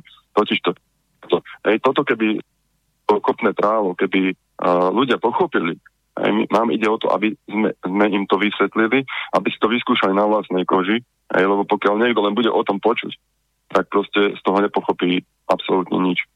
Aj, musí, človek to musí prežiť na vlastnej koži a potom má skúsenosť. Áno.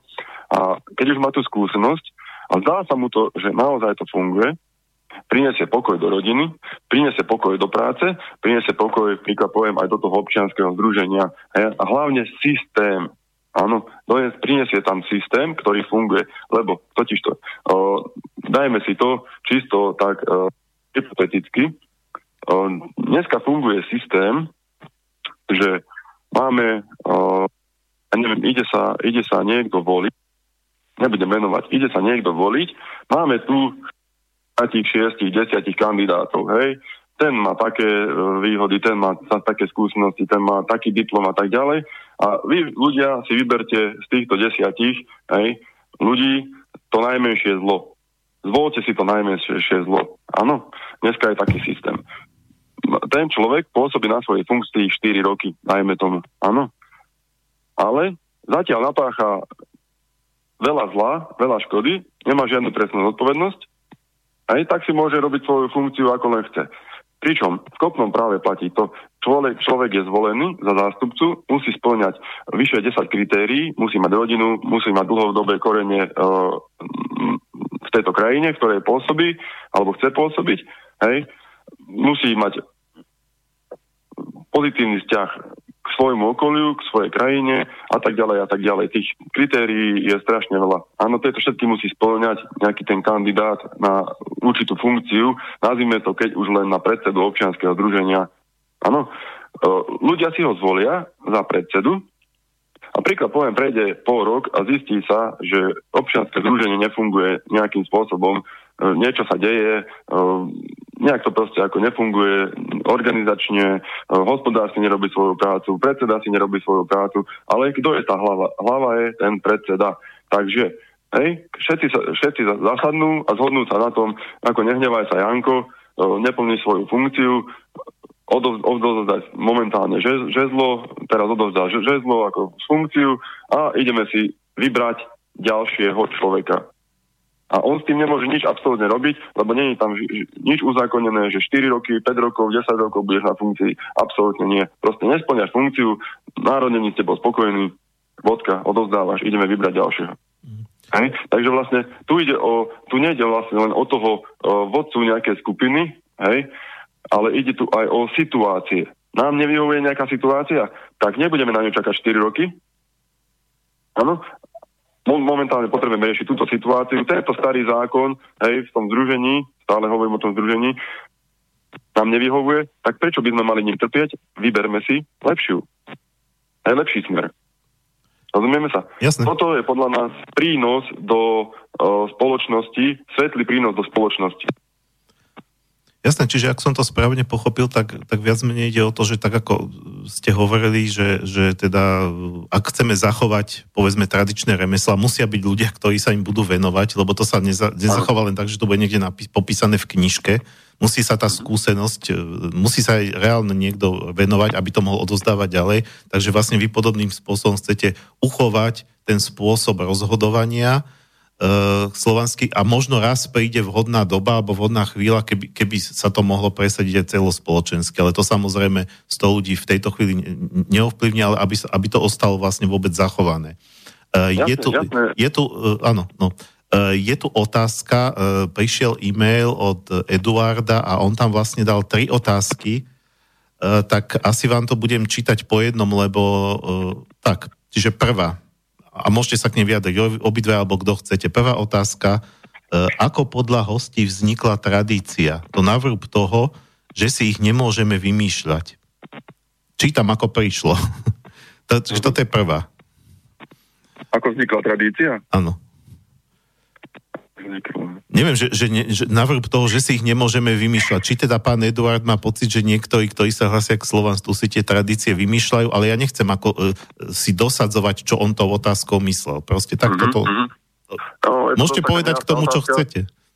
Jasné. Uh, tu, ide, tu ide o to, ako aj Miloško povedal Zverina, že uh, vlastne um, všetko sa alebo väčšina uh, dovedností, tradícií a tohto všetkého sa odozdávala vlastne hlasovo, hej, foneticky. Buď sa to spievalo, máte lúčnicu, hej. Keď pozeráte lúčnicu v televízii, uh, dievčiny tancujú, hej, len tak, tak, sejú mak, pritom hýbu rukami, v ľavej ruke má uh, misku, ktorej má mak a pravou rukou rozsieva, hej, ten mak. Takže to, to je vlastne uh, či v hudbe, či v tancoch, hej, uh, sa odozdávala nejaká, nejaká skúsenosť, nejaká tradícia. Takisto aj ako otec Kováč odozdal remeslo synovi, hej? A tak ďalej a tak ďalej. Takže asi takýmto spôsobom, hej, vznikla tradícia. E, dobre, druhá otázka z toho istého mailu. Je pre spojovanie potrebné pružné myslenie? Samozrejme, no, určite áno. No, samozrejme. Jednotlivca, jednotlivca aj skupín, určite áno. Mhm, mhm. Dobre. Tretia otázka, posledná, trošku dlhšia. Je rodina, muž, žena a deti? Alebo milujúci muž, milujúca žena a milujúce deti? navrhujem nepozývať 100 ľudí, ale skutočné rodiny. A skúška bude dôveryhodnejšia. Uh, určite za chvíľku dozdávam Martinovi slovo. Mm. Uh, chcel by som k tomu povedať len toľko, že uh, ide o, nazvem to znova, sociálny experiment. Uh, chceme, dať, chceme dať priestor všetkým ľuďom, lebo niektorí, niektorí aj tí uh, prebudenejší ešte nemusia mať rodiny. Hej? A prečo by som vlastne mal teraz diskriminovať? Hej? Keď vlastne má právo aj čo on, čo to povedať. Čo keď je to fakt prebudený človek, ktorý má otvorené všetky čakry a naozaj môže priniesť e, takú myšlienku, že všetci to padneme na hlavu. Hej? Odozdávam slovo Martinovi. Ďakujem. Čo sa týka toho posledného mailu, by som povedal, že to je veľmi, veľmi dobré, čo napísal je rodina je milujúci, milujúci otec, milujúca rodina, milujúce deti a fungujúca rodina, čo sa týka celé, celého rodu. Nie každý to tak má. Bohužiaľ je taká, by som povedal, že pokazená doba, ale to je vlastne ten eh, prvý kruh, lebo on sa on nadvezoval ten e-mail, asi pán Edward sa pýtal, že čo sa týka tohoto rodového práva a tej rodiny. Tak vlastne tá rodina je ten prvý kruh, kde, kde tá rodina vie, že má nejakú hlavu rodiny, nejakého otca, ktorý sa stará o tie najdôležitejšie veci. Matka má svoje úlohy, otec má svoje úlohy. A samozrejme, že to uh, musí byť milujúci otec a milujúca matka. To je samozrejme. Ale to je ten, to je ten prvý kruh a potom potom je ten druhý kruh, čo môže byť napríklad nejaké, nejaké menšie ľudia, ktorí napríklad bývajú blízko seba, alebo ľudia s, s blízkym názorom môžu tvoriť ten druhý kruh, alebo z nejakého remesla, napríklad, že sa dajú dokopy remeselníci v tomto kopnom práve a budú si riešiť nejaké svoje svoje záležitosti. Potom sú väčšie kruhy, že sa dajú dokopy viaceré remesla alebo viaceré obce a tak. Takže to, to sú vlastne tie kruhy. A tým základným a naj, najdôležitejším z nich je práve tá rodina. Tak na ten e-mail by som takto odpovedal. V podstate pán Eduard e, otvoril otázku, ktorú som chcel dať aj ja, nie tú istú, ale, ale uh, istým spôsobom mi nechtiac nahral. Uh, a ja som sa to, ja som sa to pýtal aj uh, Vladimíra Kurovského, ktorého som mal nedávno štúdiu. Uh, tá téma bola trošku iná, aj keď podobná, slovanský spôsob života, ako žiť slovansky v dnešnej spoločnosti, kde ja by som tú istú otázku položil rád aj vám, možno vy na ňu odpoviete inak. Viem samozrejme, alebo vieme, že slovanská spoločnosť si veľmi zakladala na rodine a potom aj na rode a na vyšších, ale teda ten, tá rodina bol absolútny základ. Pardon. A, ale e, dneska tu máme situáciu, keď sú tie rodiny, ako ste aj vyhovorili, buď nefunkčné, alebo rozbité, alebo všelijaké. A máme tu povedzme aj rozvedených ľudí, čo, čo predtým nebývalo, alebo rozidených alebo takých, eh, alebo môže byť aj situácia taká, že aj má ten človek rodinu, ale napríklad tá jeho manželka, alebo môže byť aj opačne, že ona, tá žena, cíti ten ťah k tomu slovanskému, ten manžel to necíti, lebo dneska sú tie rodiny založené na čomkoľvek, akože mohlo ich to pritiahnuť k sebe. Čiže, e, alebo keď sa bavíme o tej širšej rodine, tak povedzme, e, akože, že tie rodiny potom tvorili rody. Treba e, jeden brat to tak cíti a ten druhý brat je úplný slniečkár a on, on proste nebude vytvárať s tým, s tým druhým svojim bratom ten rod, on sám povie, že ja sa ti vykašlem na tie tvoje bludy uh, prakkaské, ako ho, hovorí stránka Zomri, alebo píše, že prakti, aby som nebol ako uh, vulgárny. Čiže dneska tie deliace čiary medzi ľuďmi a ich hodnotami idú koľkokrát aj cez tie rodiny. A potom ako to, te, no ako to potom teraz riešiť, že keď, keď sa k tomu chceme vrátiť? Má ten človek, ktorý sa cíti slovansky, akože povedať, že dobre, ja sa chcem toho zúčastniť, ale kvôli tomu sa nerozvediem a nevezmem si slovansky zmýšľajúcu ženu, keď už mám svoju manželku, ale tá povie, ja, sa, ja ti na to kašlem, na nejaké tvoje snemy. To sú proste nejaké starosvedské blúdy. Ale možno, že s tou ženou sa zhodne v iných veciach. Takže toto že či sa to dneska dá tak striktne stavať na rodinách, ako, ako sa to stávalo voľa kedy, ako sa to proste pred tými stáročiami. Alebo čo s tým? To sa veľmi rád vyjadri Karol. Rád mu odozdám slovo. No, takže ja by som k tomu rád povedal, tak, tak dosť asi výstižnú uh, vec, že uh, musíme si uvedomiť, že žijeme v dobe, ako aj Miloš hovoril, že je tu dosť veľa temna. Temnota šíri svoje chápadlá, kde len môže a dokonca dostala sa aj do, do toho najcitlivejšieho nášho do rodiny. Hej? A strašne veľa ľudí, strašne veľa ľudí už od mladosti je vlastne napadané, či už technikou, alebo tak, aj teraz ne, nehovoríme, že nežijeme my inak, alebo nevyužívame techniku, hej, lebo sa hovorí, že železná košela to neochráni pred ranou do čela. Aj každopádne ja mám internet, Martin má internet, máme auta, proste využívame ako dobu a techniku, ale v rámci toho, koľko je treba. Hej. Vrátim sa k téme. Hovorím, temnota šíri svoju silu do všetkých strán, kde len môže a tým pádom je zasiahnutá tá rodina. Hej? Ako ste vy hovorili, že ten brat je úplne inakší ako, ako, ako, ako som ja napríklad a tak ďalej. Áno, je to pravda, je to pravda. Príklad poviem, ja mám 37 rokov a v podstate toto moje myslenie sa zmenilo v 17 doma u rodičov na schodoch a proste začal som riešiť tieto veci.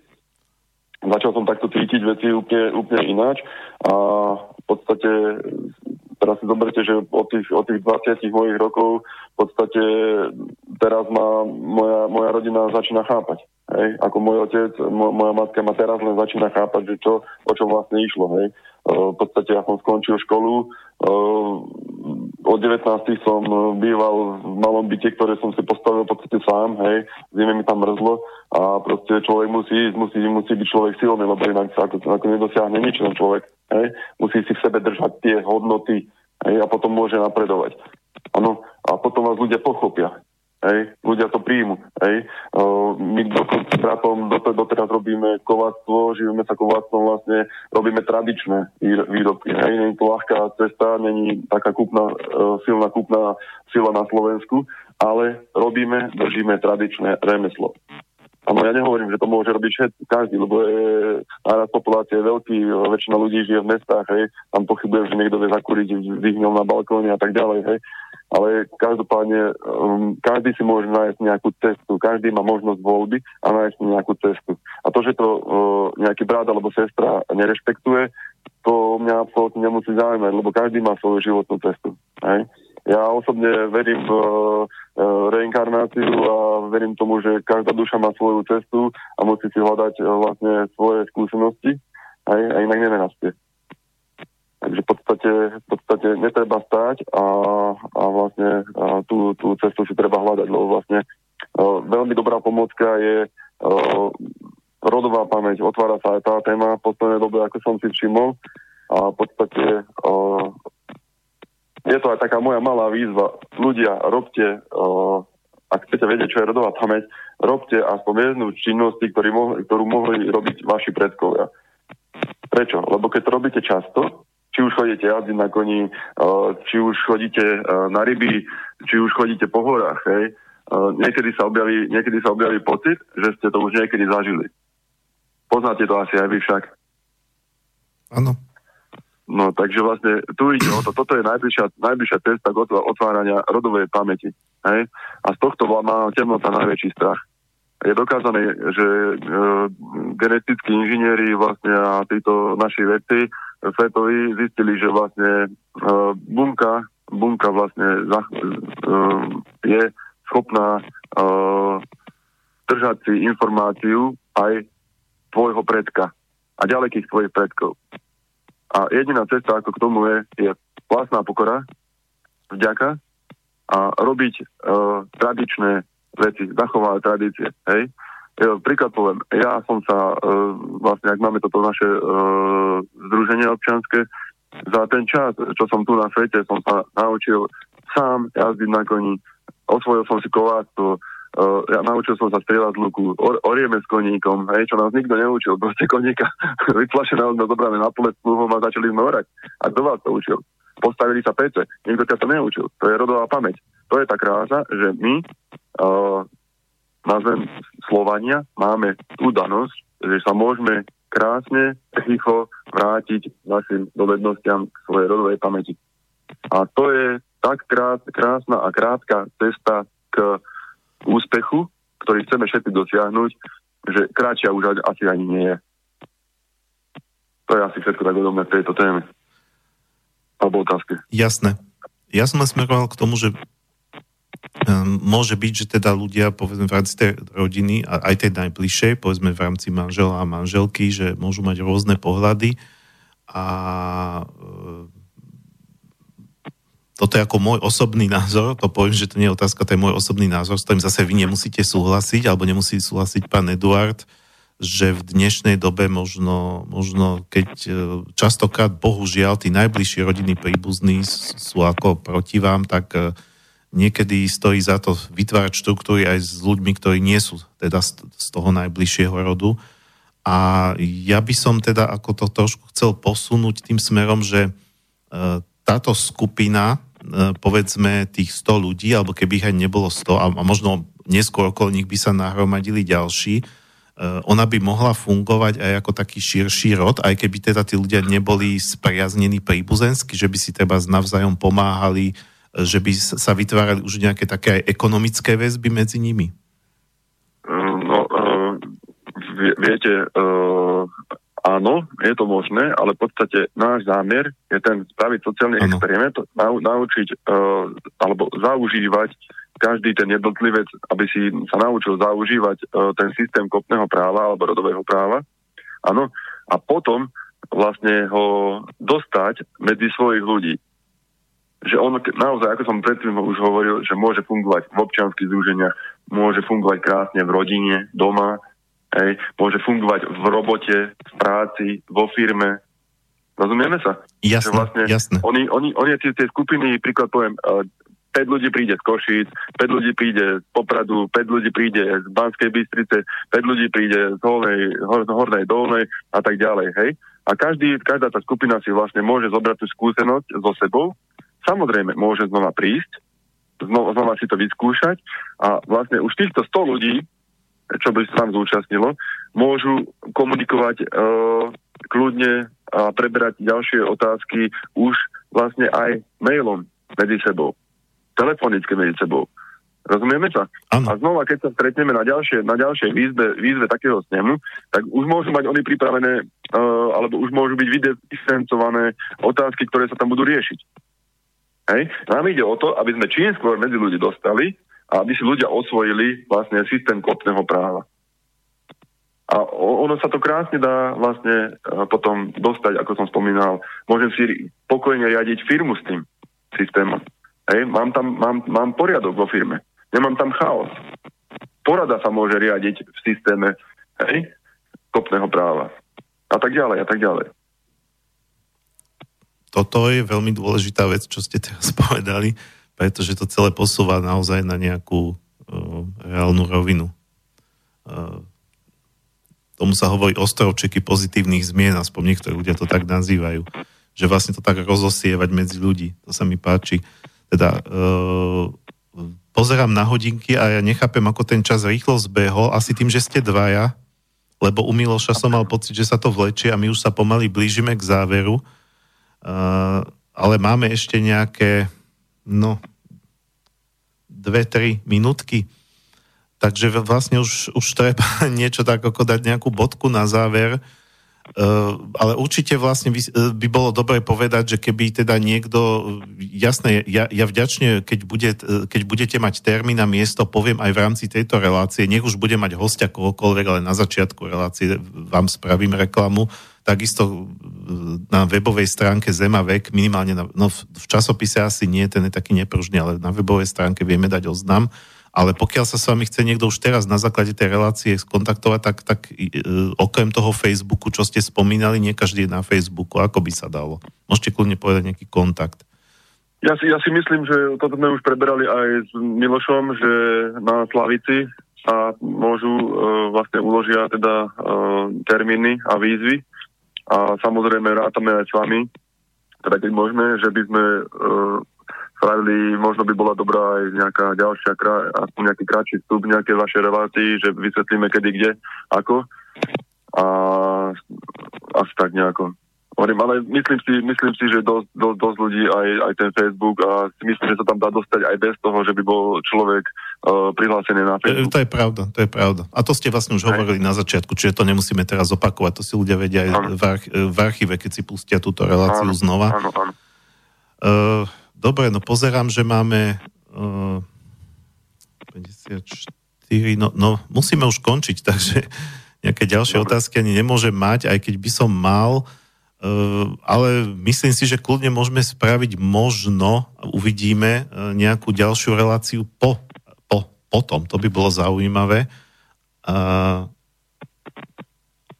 A musím otvorene povedať, že ja rád by som sa toho zúčastnil, ak sa bude dať a ak budem mať aj ja čas a že by, som, že by, som, že by sme to sa potom rozprávali v štúdiu v rámci tejto relácie a napísal, dal, vedel by som to napísať aj do Zema veku potom e, o tej priamej skúsenosti, čo tam bolo, ako to tam vyzeralo a tak ďalej. Takže páni, ja sa s vami musím už rozlúčiť. E, ďakujem za pozvanie, že teda aspoň takto, keď už ste nemohli prísť osobne, že aspoň na telefóne Myslím, že tá základná informácia tu odznela ako taká inšpirácia a pokiaľ sa toto podarí zrealizovať, to stretnutie, tak to by mohol byť nejaký, že už sme múdrejší, že už sa tá myšlienka niekde ďalej posunula. Zatiaľ sa tu bavíme o nejakom počiatočnom zámere. Takže uh, ďakujem pekne. Ďakujeme aj vám a ďakujeme aj poslucháčom, ďakujeme vám a radi by sme touto cestou poďakovali aj našim rodinám, že uh, nám držia, držia palce a hlavne, že majú nervy tie naše milé manželky, tak uh, im aspoň touto cestou odkazujeme, že vás veľmi milujeme. Ďakujem. Ďakujeme, do počutia. No. Do počutia. Takže uh, končíme. Uh, posledná skladba na záver. Mali sme tu pánov zo združenia Kolovrat, tak skladba sa volá Kolovrat od českej novopohanskej skupiny Oberek. E, s tou sa s vami lúčim, milí poslucháči, o týždeň, pokiaľ sa nič mimoriadne neudie, tak sa počujeme znova e, s ďalšími hostiami alebo hosťom. E, tak prajem krásny víkend. Do počutia.